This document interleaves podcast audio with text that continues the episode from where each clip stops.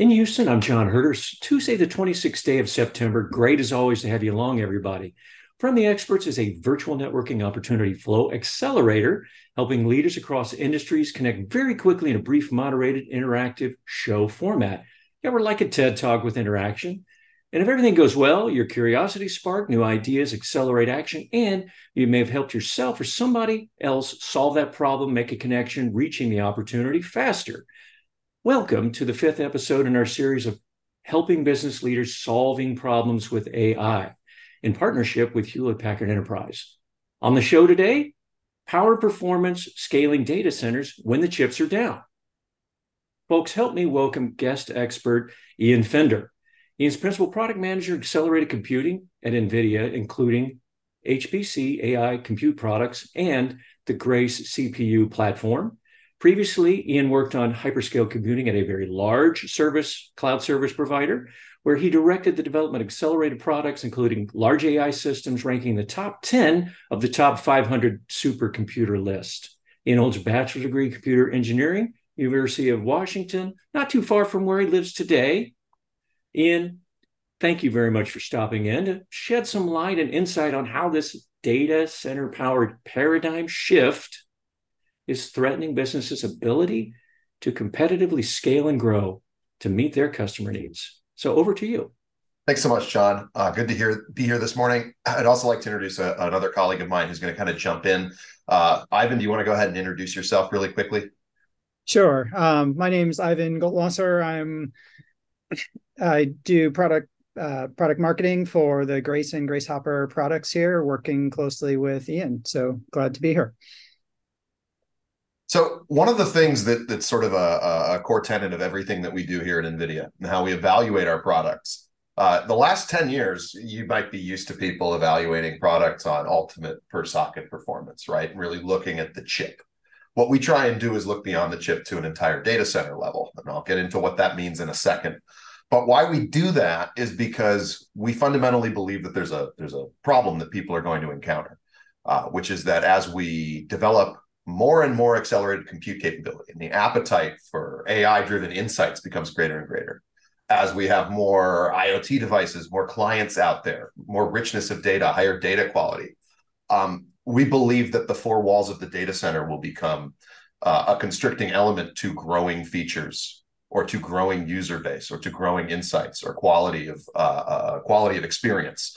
And I think probably a lot of you have already seen this in some capacity or another. This is a, a simple flavor of the problem that you know you have to buy more compute to expand your user base, or you have a new feature that you want to roll out. Have you ever had to have you ever had to taper the rollout of a new feature because you didn't have you know capacity in your compute fleet to support it?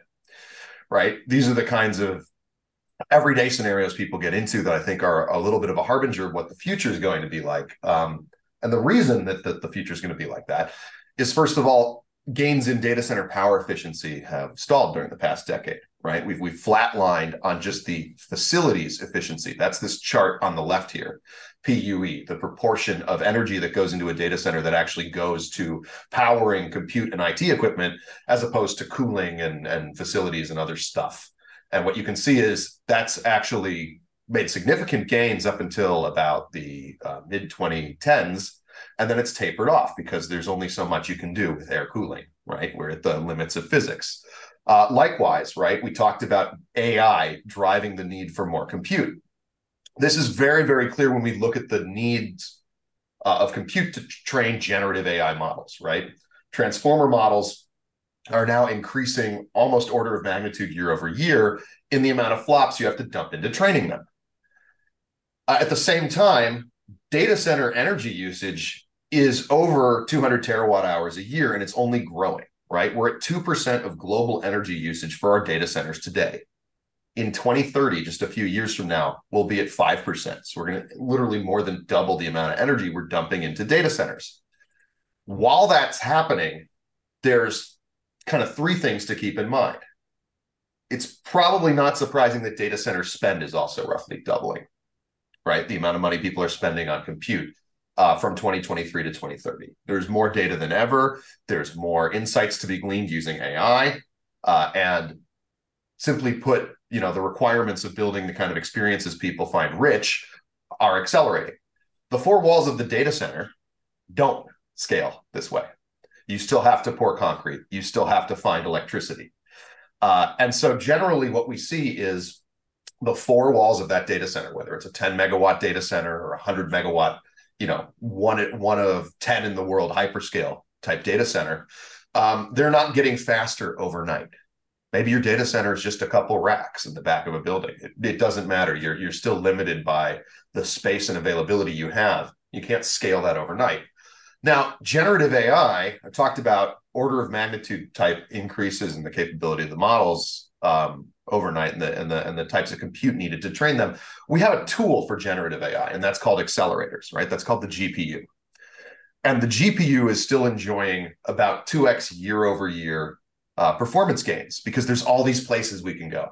We can go to sparsity. We can go to mixed precision modes. There's all these tools in the toolbox to make accelerated compute more efficient year over year, even though the silicon technology itself is what it is. The CPU, however, is a mature product, right? This is something that the industry has enjoyed for, for 30 plus years. Um, and what's happening on the CPU side of things is that, as we know, Moore's Law has sort of tapered off, and this whole era of free lunch is over. And what that means is for all the resources you dump into building a CPU being equal, the amount of silicon, the power, right? The, the generation of the chip that you're building, um, you're only getting about 5 to 10% year over year natural performance gains from the CPU if you don't change something like the amount of silicon area or the power. So that's that's very different than what we see on GPUs, which are still growing at this clip of 2x year over year. And what that means is the workloads that can't be accelerated are not moving anywhere on performance per watt. And performance per watt is what dictates how much compute you can fit in your data center. So what's happened here is CPU vendors have stacked more and more cores. And they've done this at the consequence of power efficiency. So it's great that we have these many core CPUs, but it also means that if that data center per per watt metric dictates how much compute you can actually put in the DC, we're just sort of treading water. We're still at that sort of five to 10% a year natural performance gain clip that we get out of silicon in the post Moore's Law type era. Um, because of this, there are a few different directions people are taking architecturally to try and get around this problem. But I want to pause here and sort of open it up to the group uh, and get get any thoughts that you guys have on you know where you've seen capacity growth become an issue or if you've noticed this sort of growing gap between CPU CPU performance improvement accelerated performance improvement. Ian, this is uh, Jason Bell from JLL. How are you? Hey, doing well. How are you, Jason? Good morning. You're good. So just um, and it's great to connect with you guys. We're we're one of the leading kind of data center advisors for AI hyperscale and enterprise in terms of deployments. And you're exactly the challenge that we see right now. So in terms of space and power, Today, the CPU is in an air cooled environment.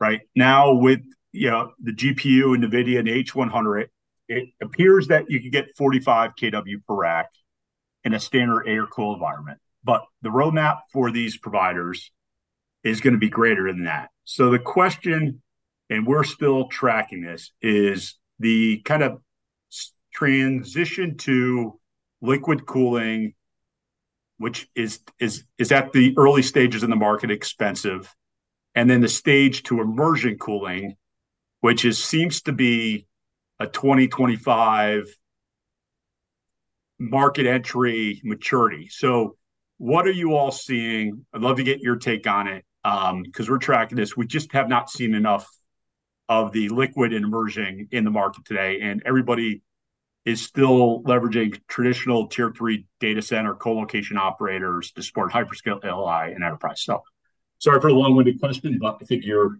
no, it's it's it's a very good question. Um, and we're not going to talk too much about liquid cooling versus air in this talk because fundamentally what we're focused on is the challenge that you need liquid cooling when the when the density, the power density of a of a of a chip, for instance, or a, or a, or a box in your rack becomes really high. But at the end of the day, we still think that you're limited by the amount of power going into the building at some point or another, right? So you know that that ten that ten uh, megawatt data center you have doesn't become twenty overnight, liquid or not. It helps bring your PUE down, you know, from one point two five to to one point one, you know, so you get a little bit back.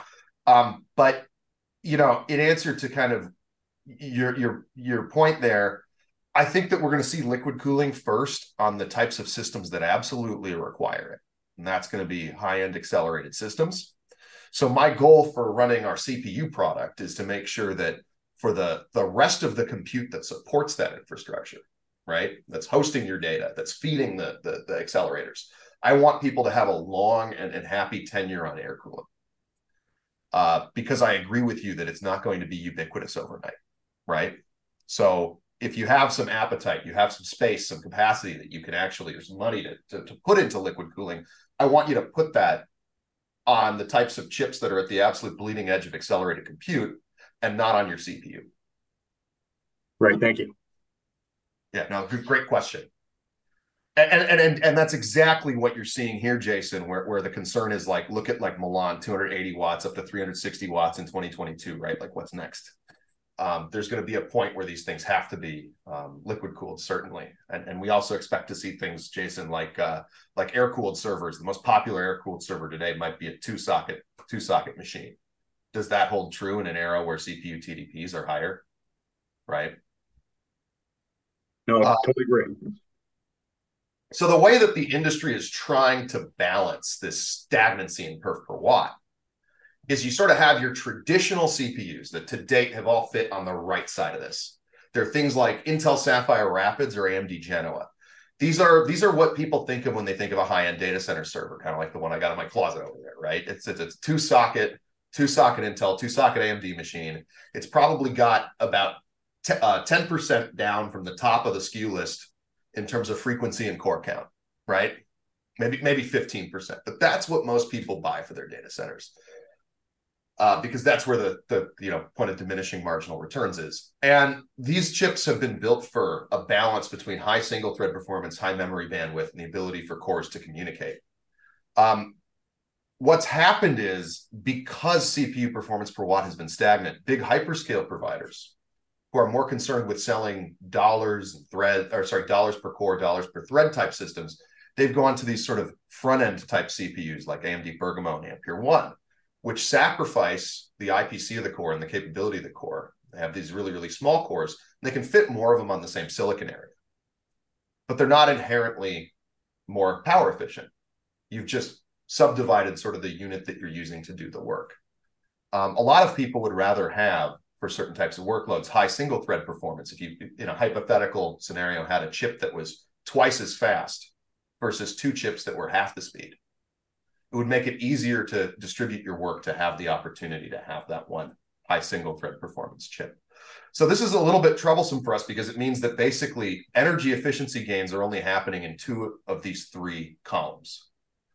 We're ha- we have energy efficiency gains happening in the in the accelerated space because of our GPUs growing 2x year over year, right, in performance. And we have energy efficiency gains going in these sort of front end workloads for people who want a core in the cloud and are going to have it mostly idle a lot of the time, but they want the maximum number of independent hardware cores per watt. But what we're missing is a power efficient solution that addresses what historically has been the, the highest volume market here in the last 30 years, which are these back end CPUs that are used for high end data processing and really feed your AI fleet. To this end, there's a lot of different processors out there, right? You have Ampere differentiating in smaller and smaller cores, but with that comes less capability per core. Curiously, the one of the more successful ARM products to date has been AWS's Graviton. And even though they market it as an inexpensive way to get a core in the cloud, it's actually, from a design standpoint, very, very similar to some of these high-end CPUs. 64 cores, 300 gigabytes of memory bandwidth a second per socket.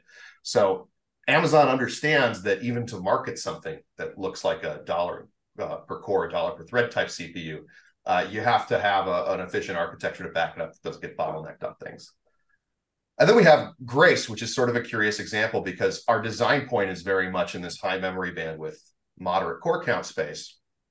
Um, but we have incredible power efficiency.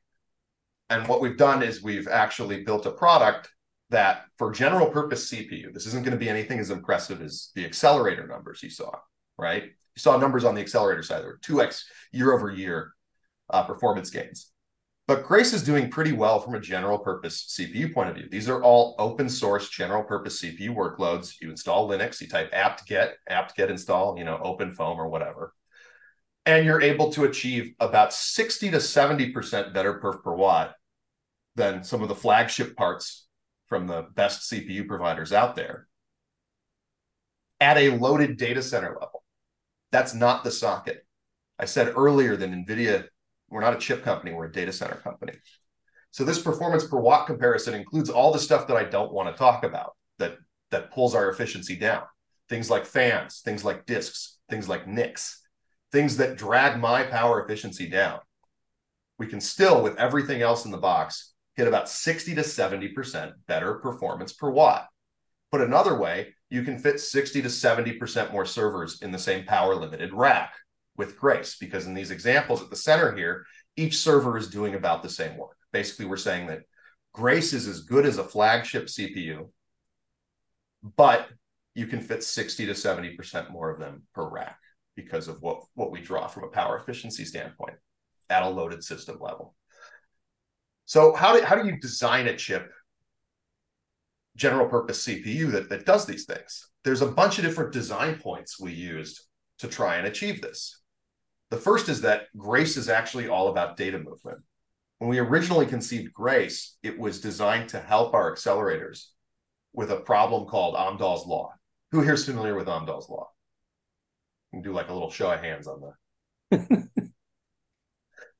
so, so Amdahl's law is sort of the idea. Imagine you're running an accounting company, and you hire ten accountants, but it takes you a certain amount of time to hand them the form and tell them, hey, this is what I need you to do on this form, right? And you have 10 accountants and you hand out the forms.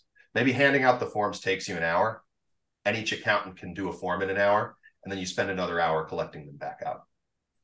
So it turns out the GPU in this example is your herd of 10 accountants.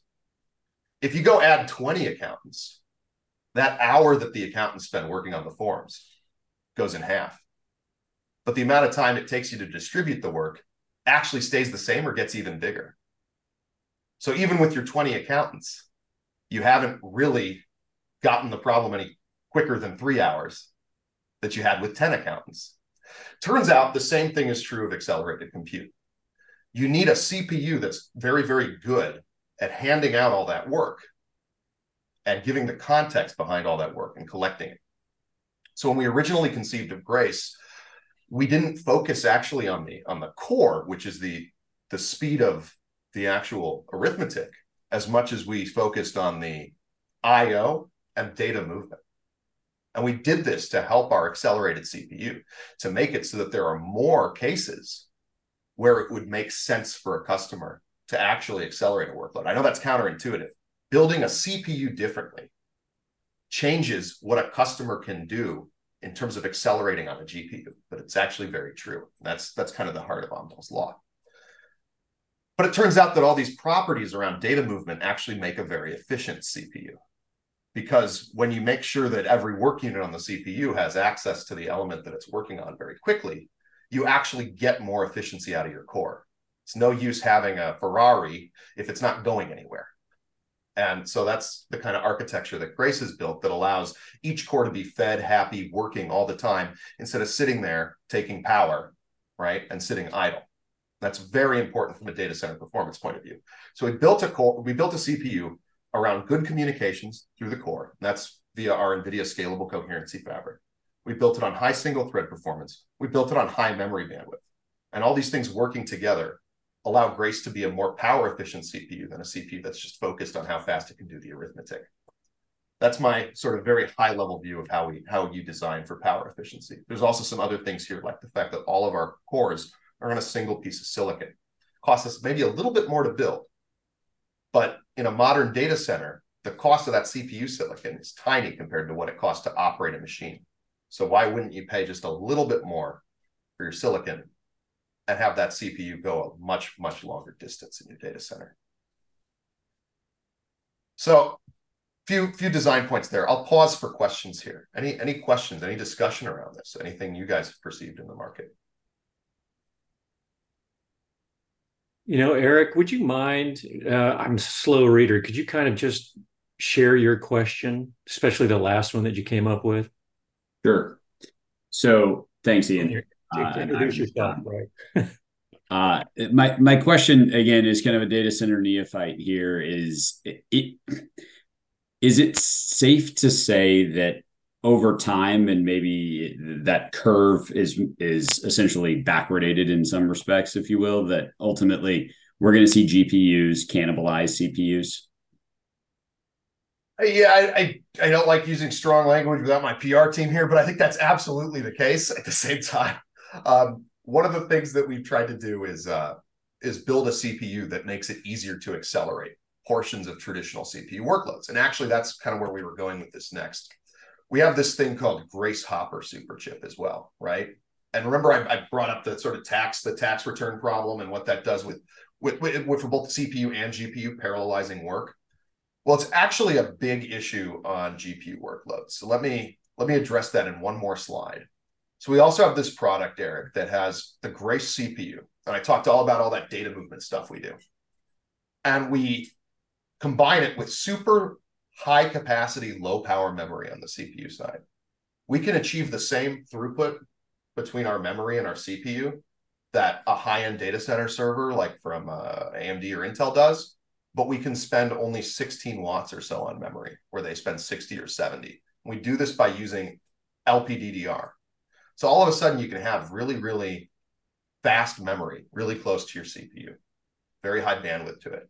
And then we take a GPU and we have super high bandwidth between the CPU and GPU. We've got about six to eight x the bandwidth of PCI Express going into this GPU. PCI Express is how all your GPUs were attached before to the CPU. Even in our high-end HGX eight-way systems, you still had PCI Express 60 gigabytes a second or so between the CPU and the GPU. And that was your communication overhead in that tax accountant problem, right? So now imagine that instead you can move the data at 450 gigabytes a second in each direction. You're able to hand out those sheets much faster. You're able to communicate much faster.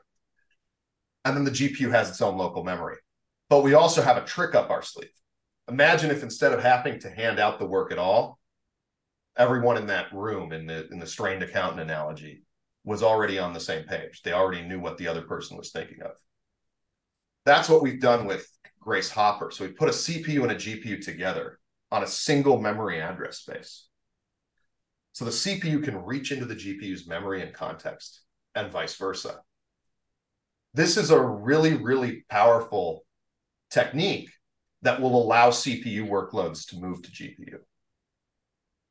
And the reason for this is before, if you wanted to have a CPU and GPU work together, right? Most of your workloads today, Eric, are on CPUs. So your kind of question about taking the CPU's lunch, right? Like most of your workloads by lines of code, not by volume. We have tremendous by flops. It's probably still GPU today because generative AI. But by, by lines of legacy code, it's CPUs. And the problem is getting that legacy code onto the GPU. And today, the way it would work is your, your code would have to stop, take a set of results, lock it, meaning the CPU isn't working on those results anymore and has to copy it over that 60 gigabyte a second link onto the GPU. Then the GPU has to unlock the data structure, run, do its thing. And then the second the CPU wants to look at it, it has to lock it again and copy it back over that link. So that's really a lot of communication penalty. And what our new architectures built on Grace allow you to do is the CPU and GPU can literally just reach across that 450 gigabyte a second link, right? And they can do that already at about seven to eight X the speed, but they don't have to lock the data structure. They don't have to stop their work. They can work in tandem on little bits and pieces of it. And what that means is there's plenty of workloads out there. This is an example called Abinit. This is a molecular dynamics package. And this is the this bar represents the amount of time the CPU spends running on the problem. So this was a CP a piece of CPU code. This was a CPU CPU application. And about half of the code was really easy to move to the GPU. It was like replacing. It was a, a matrix solve operation. So it was like replacing a, a, a library call with a different library call. You know, a few hours of work maybe to move this to the GPU. And what happens is on a legacy type architecture, pre-Grace Hopper type architecture, which are great for doing work where the GPU is just running at full tilt all the time, you don't see stuff like this. But for this type of problem where you just wanted to take a piece of it that was running on the CPU, move it to the GPU, you got almost a, I think about a 10x speed up on that piece of work. See that? See that teal bar? It's like one tenth the size here. But the overhead of delegating the work from the CPU to the GPU introduced this new dark green bar. And overall, you didn't actually get that much faster. You got about 16% faster, which wasn't enough for anyone to want to go buy a GPU server or put this workload on a GPU. With Grace Hopper, that communication path goes down to a pretty negligible point. So all of a sudden, this workload, which was on CPU, was able to move to GPU and get a 4.25x performance gain just by taking a few library calls and farming them out to the GPU. And that's something historically that, that hasn't worked as nicely. So, an answer to your a very long answer to your question, but it touches on some of the content we wanted to cover, Eric.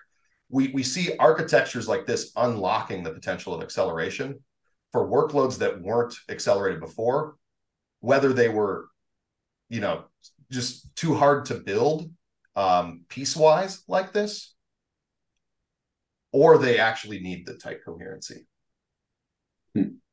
So then, going back to something you said on the front end, which is ultimately how can you get enough power into let's call it the the boxes, if you will, data centers. So is it safe then to say, regardless of of time, from an efficiency standpoint, but clearly we're going to have much denser from electricity demand uh, racks. So maybe we can have smaller data center footprints, maybe not.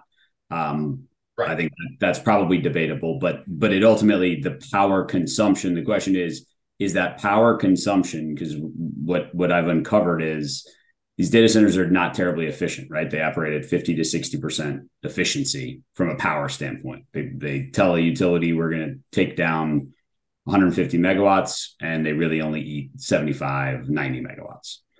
And so then but they they always need to to have that power capability at any point in time but it seems like overall the efficiency gains here you're going to be able to move between applications much faster is that safe to say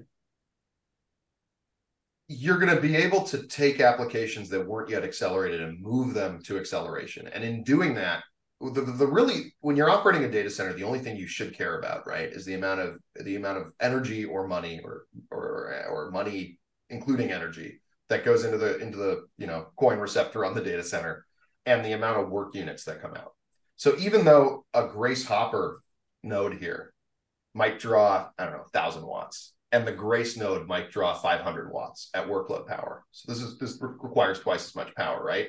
You're getting 4x the the work out of it. So I think that this might not perfectly address your question and let me know one way or another if it does. But I think the, the, the kind of point of what we're, we're bringing up here is infrastructure teams, people like yourself, right? And, and, and, and, and the people building the solutions, also people like yourself, people responsible for deploying uh, deploying actual applications need to work together to pick capacity that optimizes that function. The coins in to work units out. And without having tight collaboration between the people building the infrastructure and the people building the work units, you're going to leave opportunities like this on the table because you might look at something and go, well, that's a thousand watts and that's 500, and not look at the fact that you're actually 2x perf per watt efficient in this example. Right. Did that, yeah. did that address that, that's that's really the so you know that that's really the power of acceleration overall is you're right your sort of power density is higher but the amount of work you can do in that because you're able to you know parallelize so much of the stuff for things that lend itself to acceleration you can get you know orders of magnitude faster perf. Um, you know, for that higher power density. So, you know, th- that's kind of a big driver in how do you sort of, you know, like Ian was saying, get more work out per unit of power that you put in, you know, and that's just from the pure acceleration piece. And then, like we've been talking about, from you know, if, if you combine the efficient CPU and GPU and have the high bandwidth connection, you can now open up new things that were you know didn't lend itself as well to acceleration. And it's you know really just all about you know optimizing your your output you know per you know per square foot of data center per you know per unit of power that you send in. I, I want to point out one thing. When in the beginning, when we looked at CPU, right? I think we're all aligned that CPUs are only getting on this metric raw perf per watt at a data center level because the CPU improves a little bit, but it's stuck in the rest of the machine that also draws power. You're improving on, on ultimate CPU performance per watt, not cores per watt, but but the actual work that those cores do in aggregate. That's moving at about five to 10% every year. And with one move like this, even though you're replacing a 500 watt node with a 1000 watt node, you're getting 200% per per watt gain. So the, the other the other way NVIDIA thinks about this, right? This is this is a, a, a classic NVIDIA slide. This is this is one of Ivan's. It's quite good. Um, you can spend hundred million dollars on, and this is a more extreme example because this is more GPU centric workload of today. But we're banking with Grace Hopper. There will be more GPU centric workloads enabled of tomorrow. But this is a uh, uh, AI inference example. You could spend a hundred million dollars on CPU servers and it would look something like this. Actually, I is this the one that I did the Excel for? the little, little, rack map. Yep. and, and, you can get 8,800 um, x86 servers, right? And they draw about five megawatts. And the amount of work units they push are one, 1.0x. You could spend $100 million on Grace Hopper servers, same amount of money, and you get fewer servers, so you're taking up less space. Eric, you brought this up, right? And you're drawing three megawatts, right? So this is another way to think about it for the same expenditure. So so you you save two megawatts, and you're also doing 12x the performance for this type of workload, for this AI workload. So all of a sudden, your power efficiency is actually the product of this three megawatts and 12x performance, right? It's not just one or the other, just as it is here. Um, another way to look at it is if you wanted to actually make the same amount of compute throughput as this. You, you, maybe you only need 1x this throughput. Maybe all your users, maybe the, the token rate that's that's going on in your environment Maybe it just needs this amount of compute capacity. So for the same amount of compute capacity, you use 210 servers. You spend under a tenth the cost. You spend $8 million. And you spend about a 20th. Can I even do math today? Yeah, 20th of the power. Hey, Ian, let's do another floor check uh, in the group discussion here. I don't know, Marcin, Nimi, Pam, Terry, anybody else have uh, questions from what you've heard? And you can see in the, the chat that uh, working up to this, uh, Ian has some questions that he put out there in terms of, well, how are your C suite IT infrastructure and software workload teams actually addressing these limitations of data center and compute? Uh, another one was, how does your firm plan to buy access to ID data center infrastructure? How is that changing? And what KPIs are you using? We've thrown around quite a few, but uh, the floor is open. And so, you know, Alexander, if you have something you want to add, Terry, Nemi, uh, Pam. Hi. Yeah. Hi. This is hey. Pamela. Good hi. Uh, sorry, not on screen. Uh, just finishing lunch.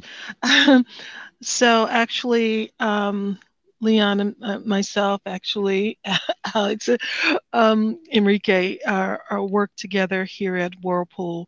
Um, but uh, I guess my question, um, oh, I guess first to respond to your question, um, there's not a lot of thought um, right now in, in that space. Uh, we're mostly already moved a lot of our workloads to the cloud. However, um, not all workloads are moved to the cloud, and of course, not all workloads are the same. I am thinking about our ERP, so SAP environment, our enterprise uh, capabilities, and what this might uh, equate to, in, say, in a lo- location, a plant, that kind of thing. But I'm also thinking about how this, you know, would be applicable to our virtual environments where we may want to um, you know, push a workload, say I'm just picking a cloud, so don't take anything out of this like AWS or something, and we want to configure that VPC with uh, this kind of uh, GPU capability for testing and for you know exposing um, you know uh, some of this value and capability. Uh, so how w- would that be part of Graviton or what you know that kind of thing? Is that something already yeah. in place? Right. Okay, just wanted to understand that. Graviton isn't isn't our product. It's an example of a, of another product. We NVIDIA we try not to cut down the competition. We try and recognize. Understood. Or, well, you, you know. can describe. I mean, pick G, GCP. That's fine. Yeah. Yeah. So because I mean, I was at I was at Next, so I did hear a lot about this, but this is real specific and very helpful. So I appreciate it. Thank you. No, I'm glad to hear that, Pamela. Yeah, Graviton was an example of a CPU that we thought were, was doing things right. At the end of the day, um, you know, when the CPUs go into a public cloud, right? What they do is they sell you a, a set of sizes, right? And those sizes are generally not a, a tailored suit. They're sort of a the, the the the CSP has generally done the math that we're talking about here in terms of looking at a set of workloads and calculating the power the power encumbered TCO perf per dollar of those workloads. And they've tried to sort of fit the middle of the curve and offer a set of sizes that address each point on that curve that they think they can derive revenue from. They've tried to price them in such a way that, you know, hopefully if your workload is at 10x instead of 15x, the TCO still makes sense for you.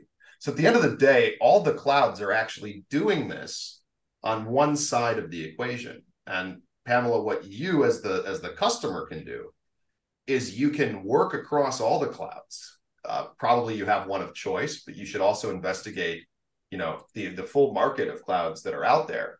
Oh yeah, we are a multi-cloud environment. Just to be clear. So Excellent. I just picked AWS as just an example. That's all it was.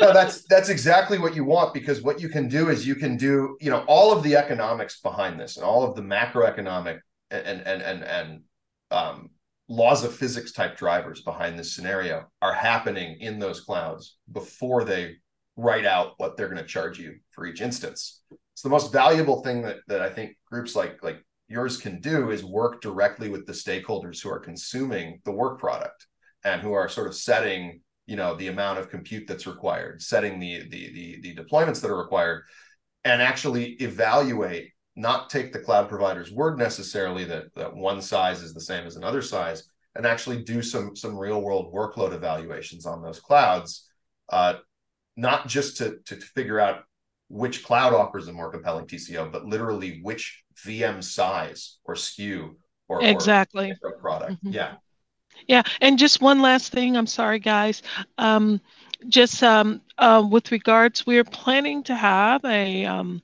an innovation uh, summit here, uh, maybe um, mid uh, November, early December.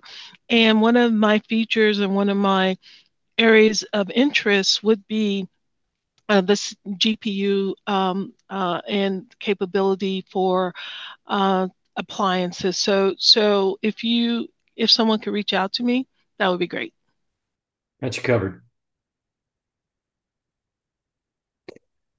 uh, Hemendra, uh, Marcin, uh, Nimi, anything uh, that you're seeing in the marketplace, uh, questions that you have here?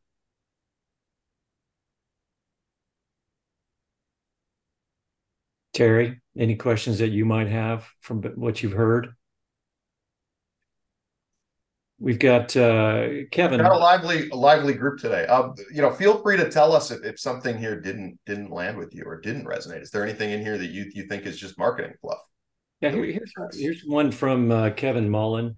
He said, uh, "Do you anticipate large data centers more commonly engaged in corporate power purchase agreements? potentially even behind meter to improve access to power and overcome limitations? Or will it remain more of a traditional with public grid source power? Well, people definitely optimize the locality of their data centers based on power. And there's certainly many types of compute heavy workloads that don't have a huge network latency requirement. So a lot of large HPE type, or sorry, HP, large HPC type systems. Freudian slip there with our partner. Um, a lot of large HPC type systems these days, if you look at a cloud provider that's building capacity for compute rich simulation, for instance, might be out in the middle of nowhere uh, in an industrial area that, that used to have a high power requirement. And they've actually intentionally built the facility next to the power capacity. As to the terms of the, the agreements around those, I don't uh, don't truly know. There's a you know one of the problems with with with data centers is the loads are extremely unpredictable. So it makes it hard to do kind of the classic you know the classic thing where you have the aluminum plant next to the next to the power provider and they call up the aluminum plant and say switch all your loads from capacitive to inductive loads you know or uh, resistive loads. Like that's the kind of stuff that, that, that used to happen in these types of agreements. But it, running a, a, a hyperscale cloud uh, requires much less predictability than those types of scenarios allow. So I'm not sure about that. Got it. And and uh, Kevin, just to let you know, Jason replied. You probably saw it, so you guys can connect. Everybody gets uh, each other's connection information, contact information. Uh, any last word or takeaways uh, that you'd like to share, Ian, before we close it out? Uh, you know, I, I, hope that hope that you guys learned a little bit about kind of how we perceive CPU and SoC design. Uh, I know that, that we kind of go from the from a top level down into a lot of detail, but I, I hope it was interesting. Hope you guys are also as excited as we are about the potential to go and get four, five, ten, or even 2x gains in performance efficiency, um, you know, in the uh, era where 10% a year is, is commonplace. I think the, the thing that you need to look at here is that um, GPUs can be a little bit intimidating at first. You have to program them differently. You have to move pieces of your workload. You have to get in touch with those pesky software developers and researchers and work with them uh, to unlock those gains. But one of the really cool things that we've done in bringing a general purpose CPU to market uh, is we've made it really easy to rip that band-aid off because you can deploy just a set of CPU capacity. You can get 60% better uh, power performance efficiency with the same workload, same code, just turnkey. Replace three racks with two. And then you can start to work on that GPU band-aid. So it doesn't have to be scary, doesn't have to be intimidating. And um, you know, we're available to help in any way we can facilitate meaningful conversations between the groups building uh, your software infrastructure and the groups deploying the stuff that it actually runs on. Thanks, Ian. That's the last word for today. So, folks, how was the expert talk and discussion? You can see that the uh, survey's up. Please take time to fill it out and let us know. Today's post show notes will hit your mailbox very soon with the slide deck, expert resource links, and all of your contact information so you can follow up, connect with each other. Next up on From the Experts, Solving Problems with AI continues with a new episode October 24th, where HP and NVIDIA share selected customer AI use cases, lessons learned, and answer questions that might help you solve your problems faster. With over 2,300 members, 20,000 followers across 25 industries, the FT network is growing strong thanks to you and our sponsors. Please check out our library of expert content and never miss a show by subscribing to YouTube, Apple, and Spotify channels. And be sure to register for our next show, like this one, on our website at ft.network. Folks, we're out of time. Thank you once again, Ian, and, and all of you from the experts on the FTE show. We'll see you next time.